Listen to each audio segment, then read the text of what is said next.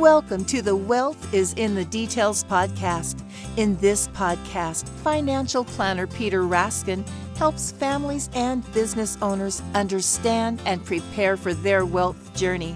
Along the way, thoughtful and detailed planning can provide clarity and confidence as clients confront a multitude of financial decisions. Listen in as Peter shares stories and insight into people's wealth journeys. Now, let's get into today's podcast. Hello and welcome to Wealth is in the Details with Peter Raskin from Raskin Planning Group. Today I'm really excited. We have a special guest in studio. Well, he's in his own studio because, you know, they're still social distancing and all that. Uh, but that is Brett Kaufman. Brett Kaufman is partner and chair of the estate planning practice at Schlossberg LLC, a law firm located in Braintree, Massachusetts. Good morning, Peter. How are you? I'm fine, Eric. How about yourself? Oh, I'm doing fantastic, Peter. I'm, I'm really excited to hear your guys' conversation today. I know that you, you've got a lot to cover in a short amount of time. When it comes to possibly ruining a perfectly designed estate plan, what are you talking about today? Uh, thanks, Eric. Um, yeah, you know, I think an estate plan, which which can include you know hundreds of pages of uh, of beautifully crafted legalese. I, I think of it mm-hmm. like a like a recipe for a wonderful meal. You know, l- like any recipe, uh, an estate plan is is full of good intentions, but without proper implementation, uh, a well-intentioned estate plan, like like a well-crafted recipe, it it can just be a disaster if all the details mm-hmm. aren't taken care of. And so with with that in mind, I thought it'd be fun and, and interesting to include uh, Brett Kaufman in, in the conversation. Uh, over the last uh, few years, Brett's uh, assisted many of our clients in estate planning matters. He's he's a pro. He's got lots of experience and, and expertise. He's he's just great with clients. He's a great communicator, and, and I think um, can really help uh, our clients understand frankly, really complicated issues. I, I love that, Peter, uh, because I love the analogy that you gave a, a, about a recipe, a well crafted recipe, because I think if you have all the perfect ingredients for a cake, but you bake it at a thousand degrees, it's not going to work. Exactly. it's gonna, That's it's going to come out like a yep. brick. So so true. Yeah, it's it's really great. it is about the chef. yeah, and uh, and we got a great chef here, Brett Kaufman. So so Brett, when when I talk about the implementation of an estate plan. I, am re- really referring to the the thoughtful and proper ownership of assets and, and appropriate beneficiary designations. And, and, and I hope you could spend some time just talking about why that's so important. Absolutely. And uh, first of all, thank you for having me on today. Um, I appreciate that. And I, I know there is a saying in estate planning, you know, the best laid plans of mice and men often go awry. And that certainly applies for the estate planning client. Um, clients spend a lot of hours and a lot of money in working with an estate planning attorney to be able to come up with a perfectly crafted estate plan, going through all their family situation, going through the taxes, and then that's what I call kind of step one. And the attorney kind of puts together that plan, they sign the documents, but the phase two never happens. So those plans go awry. And that's kind of what we're going to talk about today. That, that's that's great. Could, could you could you talk a little bit about about these intentions and, and, and how how actually assets get transferred? Yeah. So basically, um, and to simplify how assets get transferred, there are four ways that any of us can own our assets. The first one is individually. So if you own a bank account in your individual name, that's you owning it individually. The second way is assets with a named beneficiary. So that's a life insurance policy, that is a retirement plan, that's an annuity. You have a beneficiary. And then, so basically, whoever you name as your beneficiary, that's where it goes upon your passing. The other way is owning things jointly with somebody with rights of survivorship. So if that person passes away, it automatically transfers to that surviving beneficiary. And the fourth way is if you set up a trust and you transfer assets into that trust during your lifetime, then upon your death, they're already in the trust, and that trust becomes the roadmap of your estate plan when you pass away. So, you know, in looking at those four ways, there's a lot that could go wrong if you don't properly title things in the appropriate box. So, for example, the most important thing is if you have things in your individual name, that's basically going to pass through the probate process. The other three ways that I mentioned having a named beneficiary, owning things jointly with somebody, or putting things into your trust avoid probate. Probate is going through the court process. And there's three main reasons why people want to avoid probate. The first one is there's a time delay from the time when somebody passes away until the time somebody has the authority to access that money. So if, so if somebody needs that money right away, let's say to pay for a funeral, to pay for taxes, whatever it is, or just have access to that money for just their daily needs, they're not going to have access if that if that bank account was just in that person's name. So the fact whether or not you have a will or not have a will is not the determining factor of probate. Probate, the determining factor is whether or not the asset was owned in your individual name. So that's an important piece of it. And I mean, the other reason why people want to avoid probate, there's going to be a cost. There will be attorney's fees, there'll be court cost. So there's an increased cost by having to go through that probate process. And the third reason why people typically want to avoid that probate process is because it's all public record.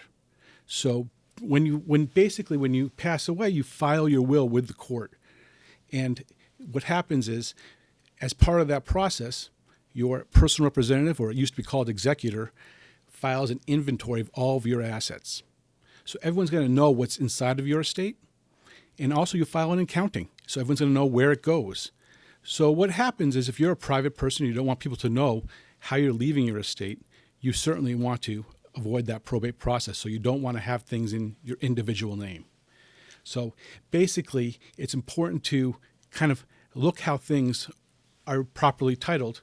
And when you have things, as I mentioned before, a named beneficiary, that's great. You can avoid that probate, but you want to make sure that beneficiary designation is, is the appropriate person or has been updated if you've had subsequent children or you know you've remarried or these different situations we're going to get into today and also you know the other way we mentioned before was owning assets jointly and if you put someone on there for convenience you know that might not be the person that you want those assets to go to. So you need to kind of look at that. And that's almost as important if not more important than just putting the documents together. So, so you, you mentioned a, uh, a roadmap, and I, have seen you uh, in front of our clients uh, describing this roadmap, and you, you actually put together a great document, and and I I think it would be great to offer this uh, this roadmap to any listeners that want to see it. Um, is that something you, that uh, that we can share with with listeners? Absolutely, I'll send it over to you, and you can, you can feel free to post it in, uh, on your website, and anyone can um, use it you know, it's, it's a, a nice roadmap people can use. It's pretty easy to kind of understand. Again, kind of showing you those four ways you can own your assets and how things will flow based on how you own those assets. So I just think it's so important. I, I think you know part part of what what what we do as as as a planner is to review uh, ownership and beneficiary designations, and we we attempt to do that each year because you know life life is full of changes. Things happen. People open up new accounts. Um, uh, kids are born. Grandkids are born. Uh, you know just change happens. And so we want to make sure uh, on a regular basis that ownership and beneficiary designations are up up to date relative to the client's actual objectives. Uh, but you know nevertheless i've seen mistakes and I'm sure you've seen plenty of them. Could could you could we walk through kind of the, the, the mistakes and, and how that can affect uh, an, an overall estate plan and how that can really dampen someone's uh, ability to meet their objectives? Absolutely. I mean, there are, there are plenty of mistakes, and I'm not sure if we'll cover them all today. But you know, um, I've kind of gone through some of the more important ones that I think that people should be aware of, and the ones I see more often. Um, and the first kind of being, you know, for it's for a married couple that that go through that estate planning process we talked about, that spend that money on that on that trust, that has, you know, so if you're out there and you have an estate plan and you have and you've talked to an attorney and the attorney says we have a family trust and we have a marital trust, what that means is that what you've done is you've done some tax planning. And as part of that, and typically in Massachusetts, that tax plan involves making sure that when spouse one passes away, there's a million, at least a million dollars inside their trust to be able to exclude that from the surviving spouse's estate. However, what I see what happens is that somebody doesn't have the assets either already put into the trust, as I mentioned before, or have assets directed to the trust at their death. So if that happens, then then what's going to happen is there the money will never get to that trust and that plan that was that was perfectly implemented and signed. The, the, the assets never flow to that trust to be able to have that that tax savings that you intended. So in a, in effect, with without this this last step, which is making sure the beneficiary designations are correct and the ownership is correct, uh, the the estate may pay thousands of dollars more in taxes than necessary.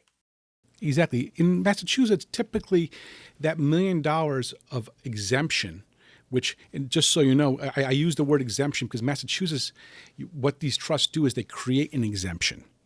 So often a misconception is that Massachusetts has a million dollar exemption. We have a million dollar threshold. We don't have an exemption like we do for the, from, from a federal perspective. So what happens in Massachusetts is that we have a threshold. So these trusts actually create an exemption. Again, though, if your assets are not in your trust at the time of your death or directed to your trust, they'll never be able to get into that trust to be able to provide you that that tax protection. And basically, right now, so, so Brett, it seems pretty. What what I've seen in in estate plans is that, frankly, just changing the ownership uh, uh, to to a, a, a, specific spouse, or maybe even naming um, the beneficiary of a life insurance policy, uh, uh, naming the the trust as a beneficiary would solve this problem relatively easily. So it doesn't need to be complicated. You, they've already got this great this great trust. Let's take advantage of it. Absolutely. It's definitely an easy step. And again, that's what I call phase two. Remember, phase one is putting to designing the plan, putting the plan together, signing the plan.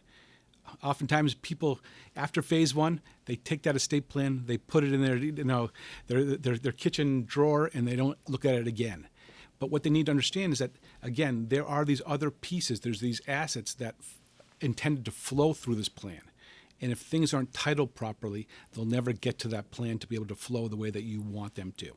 So it's important to kind of make sure, like you know, like you just mentioned, if you have an insurance policy, is making sure that the beneficiary is named to be the trust. If that is the asset or the or the insurance proceeds that you want to flow into that trust, you need to make sure that you have the proper titling, or else we'll never get there.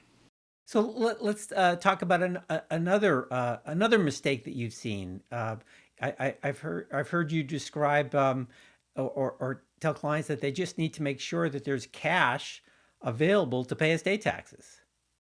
Absolutely, um, but I mean, the, the if you think about it, what happens is if you have a life insurance policy and you name, you know, John Smith as your beneficiary and you have all these other beneficiaries under your will or under your trust, what's going to happen? If the majority of the money is going to John Smith as a beneficiary of that life insurance policy, the estate, which is the, the, the beneficiaries receiving things under your will, under your trust, are going to have to pay estate taxes.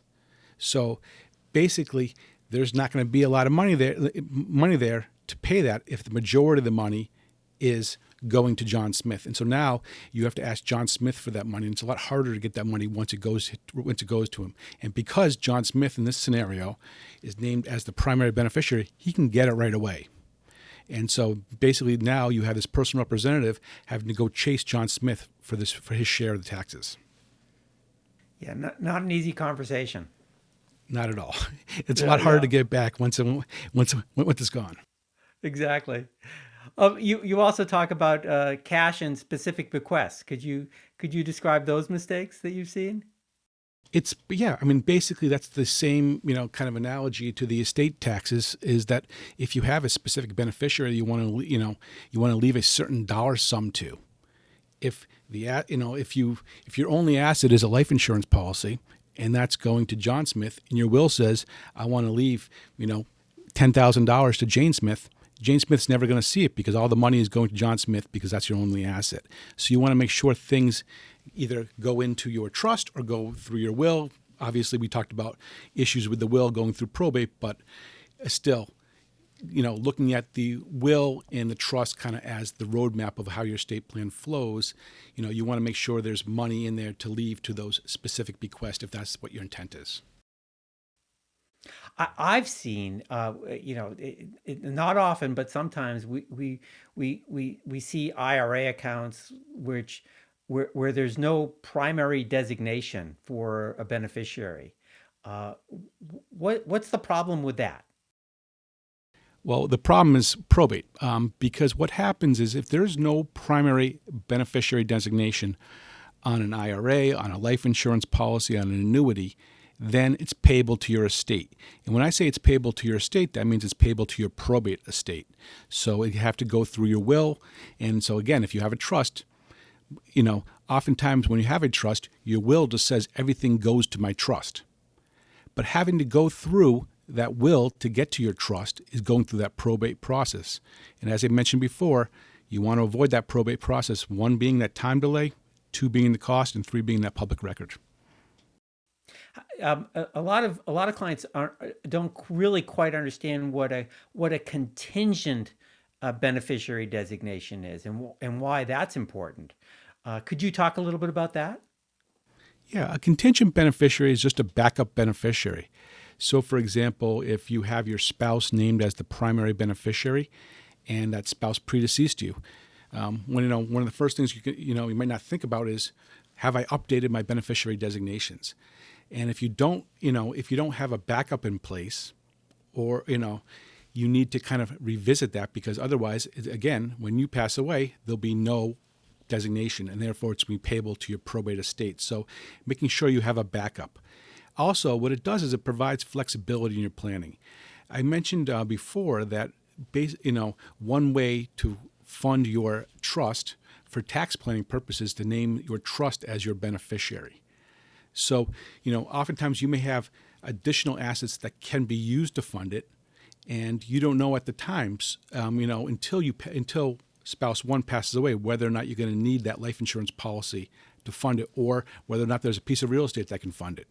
So what it does is it allows, by having a contingent beneficiary, and for the example I'm going to use is, you know, having spouse as the primary beneficiary, and then have your respective trust as the contingent beneficiary, it allows that surviving spouse to take a snapshot when spouse one passes away and says, and can say, okay, I need this to fund my deceased spouse's trust. Therefore, insurance company, I don't want it, so I want you to pay it to the contingent beneficiary, which is my which is my spouse's trust. And then that way, by having that contingent beneficiary in place, it allows you that flexibility to pick and choose when spouse one passes away. So you really you, by by checking these items off by, by taking care of the of the of the proper primary designation, contingent uh, beneficiary designation, you're, you're just getting closer to your objectives, right? I mean, th- this is what the family wants. Let's make sure it happens. Let's implement it correctly. Absolutely. I mean, that's really, I think, the, the, the, the, important piece. I mean, you spent the time, you've spent the, the, the money to, to, to put together this plan.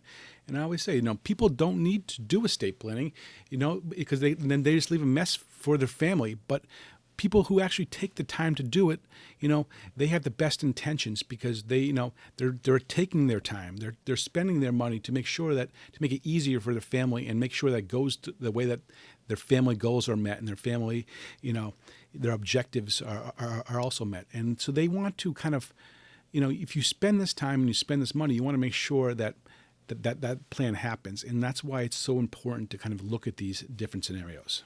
Yeah. I, I just came across a, a, another example of, of, of a mistake um, in, in a situation where uh, the, the will was not updated uh, and the assets were going outright to a, a, son.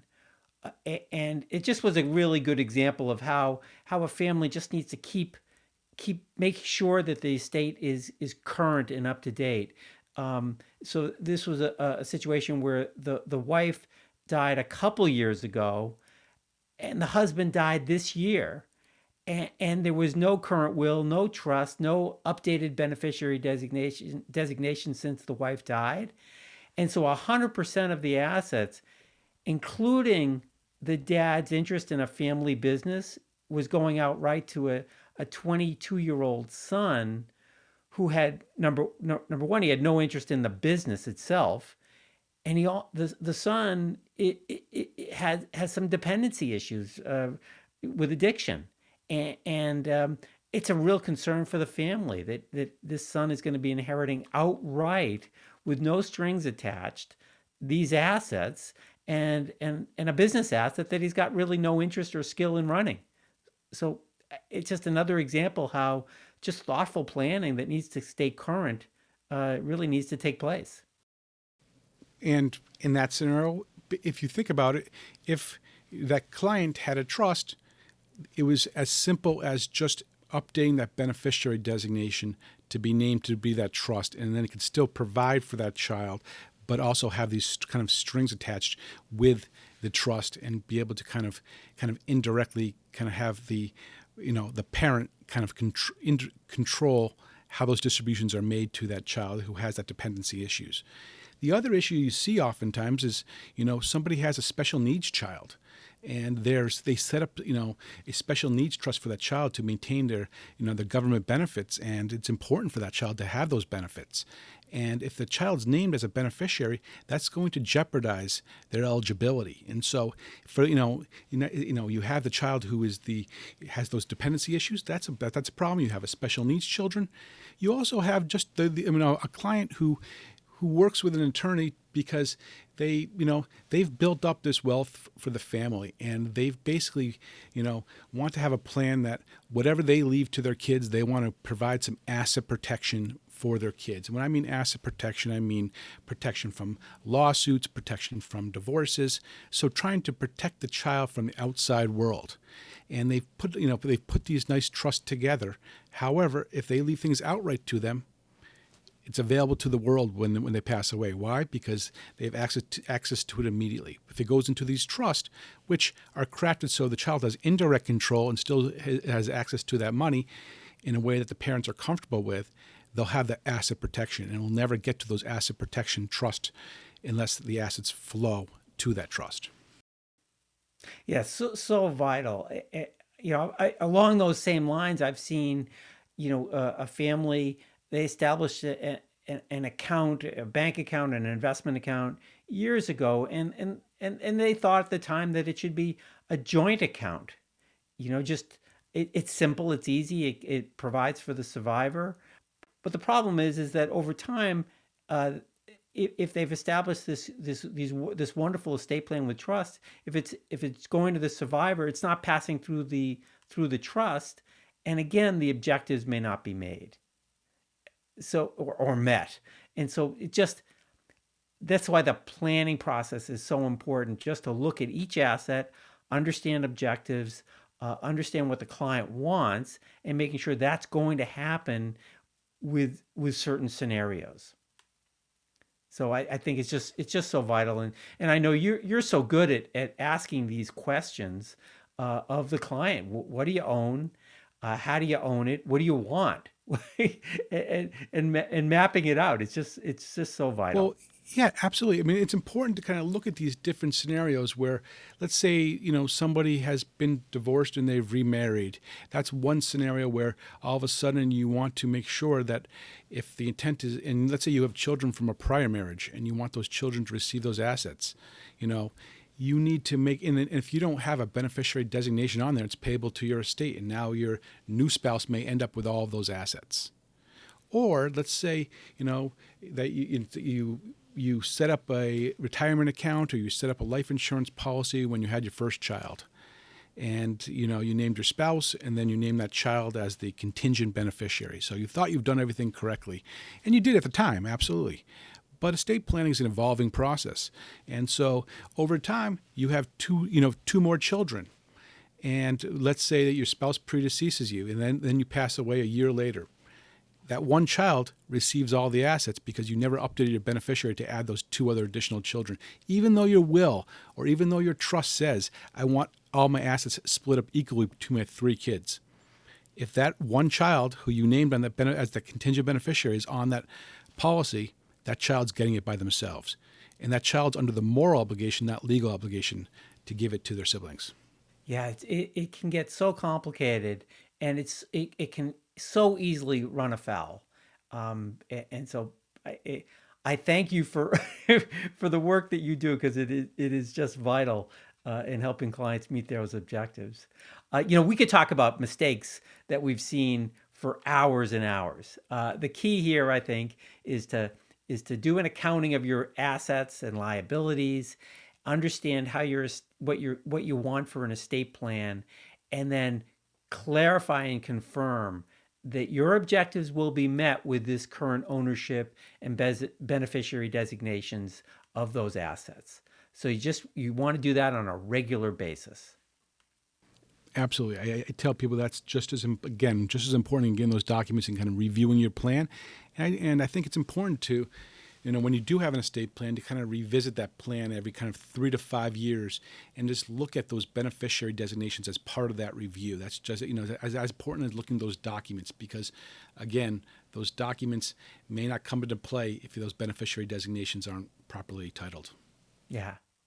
Uh, I, I want to just move on um, a, a, little bit uh, and talk about charitable giving because because some of our clients are really uh, so charitably inclined. They, they want to provide for um, for for for for organizations and charities that they feel passionate about, and, and um, you know th- that also needs to be a thoughtful um, design, estate planning design.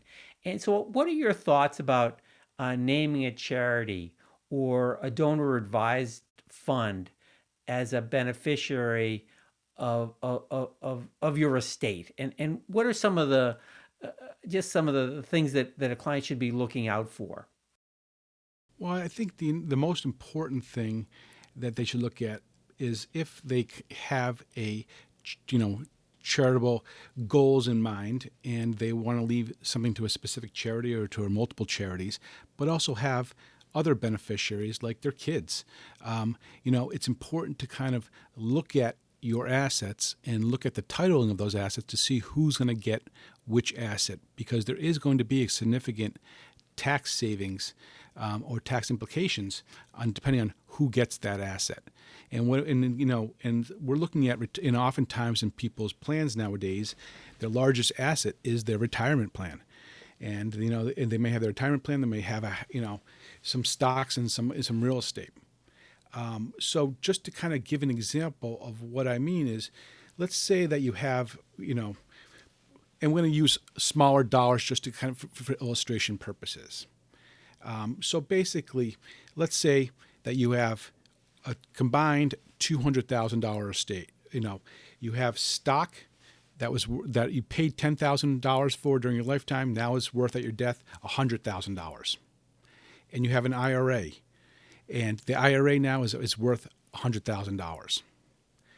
If if you have, and let's say you have, you know, charity one that you want leave, to leave everything to, and you have child one that you want to leave everything to. So child one will get 100,000 and charity get 100,000.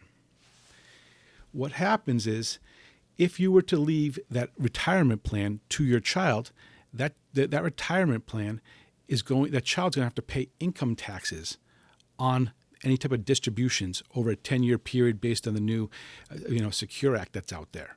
So there's going you know and if that child is let's say you know on an average on a 30% tax bracket 30% of that $100000 is going to be is, is going to go to the government.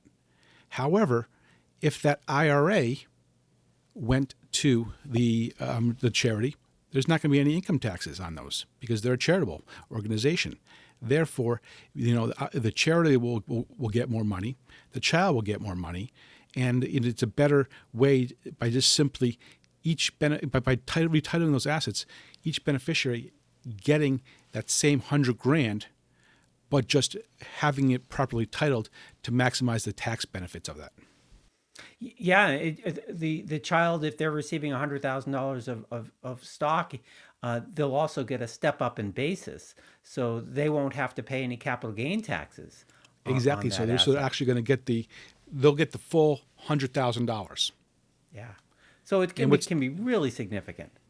Absolutely. So that's why it's so important when you do have charitable uh, kind of goals in mind that you look at your assets and you review your assets and say which is uh, which is the best asset for me to leave to this charity. We you know you know in the in the sense that I want to make sure everyone gets everything equal and I don't want to have to have somebody unnecessarily pay taxes. Again, in that scenario there, if they had named that you know that child as the beneficiary of the retirement plan, that child's going to pay thirty thousand dollars in taxes just you know just using it on, on average uh, as opposed to just taking the stock with a step, as, as you mentioned, Peter, with a stepped up cost basis, you know, of $100,000, and they can then go around, turn around, sell it the next day and get the $100,000.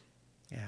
You know, we, in the planning process that we take our clients through, um, asset location is uh, is so important. So, what kind of assets go into which kind of account? And this is along those same lines. You know, who it's uh, it's making sure that the beneficiary uh, uh, is designed properly to really make it really tax efficient from an inheritance perspective. Uh, so such an important conversation. Um, Absolutely, and I think. Uh, oh, what I was going to say is, you know, I think you know, oftentimes people think that estate planning is okay. We're just going to do a simple will and leave things to you know to my spouse and then to my kids, and it's as easy as that. But you know, it's important to kind of look at these other factors and look at how these assets are held and understand, you know, kind of going back to what we talked about before, making sure that you have the proper beneficiary on there, and also just look at it from a tax perspective. You know, where, you know, especially when you have a charity involved. So it's just there's a lot to it, and it's not just kind of as straightforward as let's kind of just put a will together um, and, and call it a day. Well, well, Brett, you know, I know, I know, we've just touched the surface of uh, of these co- common estate planning mistakes, and there's so much more that we can can d- talk about.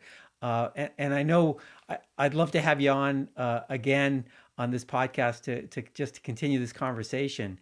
Uh, but but in the meantime, w- what's the best way for a, a, a, listener to to reach you and and uh, and contact you if they have any questions or they want additional information? Um, they can give me a call at my office. Um, my my phone number is 781 848 5028, or they can reach me by email, and that's uh, kaufman at schlossbergllc.com. And, and I will say, Brett, that you are incredibly responsive. So um, I, I, feel real, real comfortable uh, referring clients to you because, because of that. They, I just know that they're going to get uh, serviced well, and and that's that's much so much. Uh, it's very much appreciated. So thank thank you for that. Well, I thank you. Um, Sure. And, and uh, you know, if someone uh, has questions for uh, for me, uh, please uh, don't hesitate to to reach out. Uh, my my website is raskinplanning.com, and my direct line is 617-728-7433. And please give us a call, and we'll we'll answer your question if if you have any. Hey, Peter and Brett, this was fantastic. Um, Brett, I've been working with Peter for a very long time, and one of the things that is uh, incredibly apparent to me and obvious to the entire audience is that every situation is different. Every person's situation is unique, and so um, I know that uh, we don't know what the future holds. You, you mentioned a few things. I know that one of the things is the step up in basis, and and I know that that's of concern for a lot of people because of uh, possible changes, because of changes in government, so on and so forth. So, uh, for anybody listening, you have the ability to rewind this podcast. Rewind, find Brett's contact information uh, or Peter's contact information, which we give out all the time. Uh, have that personal conversation. I, I, think that it's so important uh, because each of your situations is different and it's not a one size fits all thing. So, um, Brett, thank you so much for your time today. What you were a great guest. Well, thank you very much appreciate for having me. I really appreciate it. It was fun. Yeah, no, that's Peter. Peter, thank you so much for bringing uh, him on. Uh, I much appreciate it. Thanks, Brett. Well, thank you. My, my first podcast, so I enjoyed doing it. All right, gentlemen, this was a fantastic podcast. Brett, I've been working with Peter for a very long time. I know each person's situation is individual, um, and that is a conversation they need to have with you or with Peter. Peter, uh, earlier uh, Brett mentioned he was going to send you a resource for our audience. Uh, can you remind us again what that resource is and how people can get it? Yeah, it, um, certainly. It's it's a it's, it'll be a roadmap. Um, it basically describes or, or, shows and illustrates uh, how assets can be owned and how they might flow through an estate. And I just find it's a really helpful piece uh, that, that helps the, really helps the client understand uh, what some of these issues are. And so uh, I'll put it up on my on my website, and um, and people can can go into the raskinplanning.com uh, website, and it, will be under the resource section, and we'll call it a estate Perfect. planning roadmap. All right. Brett, thank you so much for giving that to our audience. Absolutely. Well, I, I, hope it's easy to understand, and I mean, it, I think it, it's a nice way. I think most planning, um, when you look at that roadmap, it will kind of understand how your estate plan works, um, and you know, in thinking about these different topics we talked about today. Yeah, absolutely. I'm, I'm hoping it sparks some questions and conversations within a family, and then they they reach out to either you or Peter um, to get those answers. So, uh, again, Brett, thank you so much. You did fantastic today. Thank you. And Peter, thank you so much for bringing Brett on. What a great guest you chose again. Yeah, my pleasure. I thought so too. and of course, the last thank you goes to you, the listening audience. Thank you for tuning in and listening to the Wealth is in the Details podcast with Peter Raskin. If you have not subscribed to the podcast yet, please click the subscribe now button below. This way, when Peter comes out with a new podcast, it'll show up directly on your listening device. This makes it much easier to share these podcasts with your friends and family. Again, thank you so much for listening today. For everyone at Raskin Planning Group, this is Eric Johnson reminding you to live your best day every day, and we'll see you next time. Thank you for listening to the Wealth is in the Details podcast. Click the subscribe button below to be notified when new episodes become available. The information covered and posted represents the views and opinions of the guest and does not necessarily represent the views or opinions of Lincoln Financial Advisors Corporation. The content has been made available for informational and educational purposes only. The content is not intended to be a substitute for professional investing advice. Always seek the advice of your financial advisor or other qualified financial service provider with any questions you may have regarding your investment planning. Peter Raskin is a registered representative of Lincoln Financial Advisors. Securities offered through Lincoln Financial Advisors Corporation, a broker, dealer, member SIPC. Investment advisory services offered through SageMark Consulting, a division of Lincoln Financial Advisors, a registered investment advisor. Insurance offered through Lincoln affiliates and other fine companies. Raskin Planning Group is not an affiliate of Lincoln Financial Advisors. Lincoln Financial Advisors Corporation and its representatives do not provide legal or tax advice. You may want to consult a legal or tax advisor regarding any legal or tax information as it relates to your personal circumstances.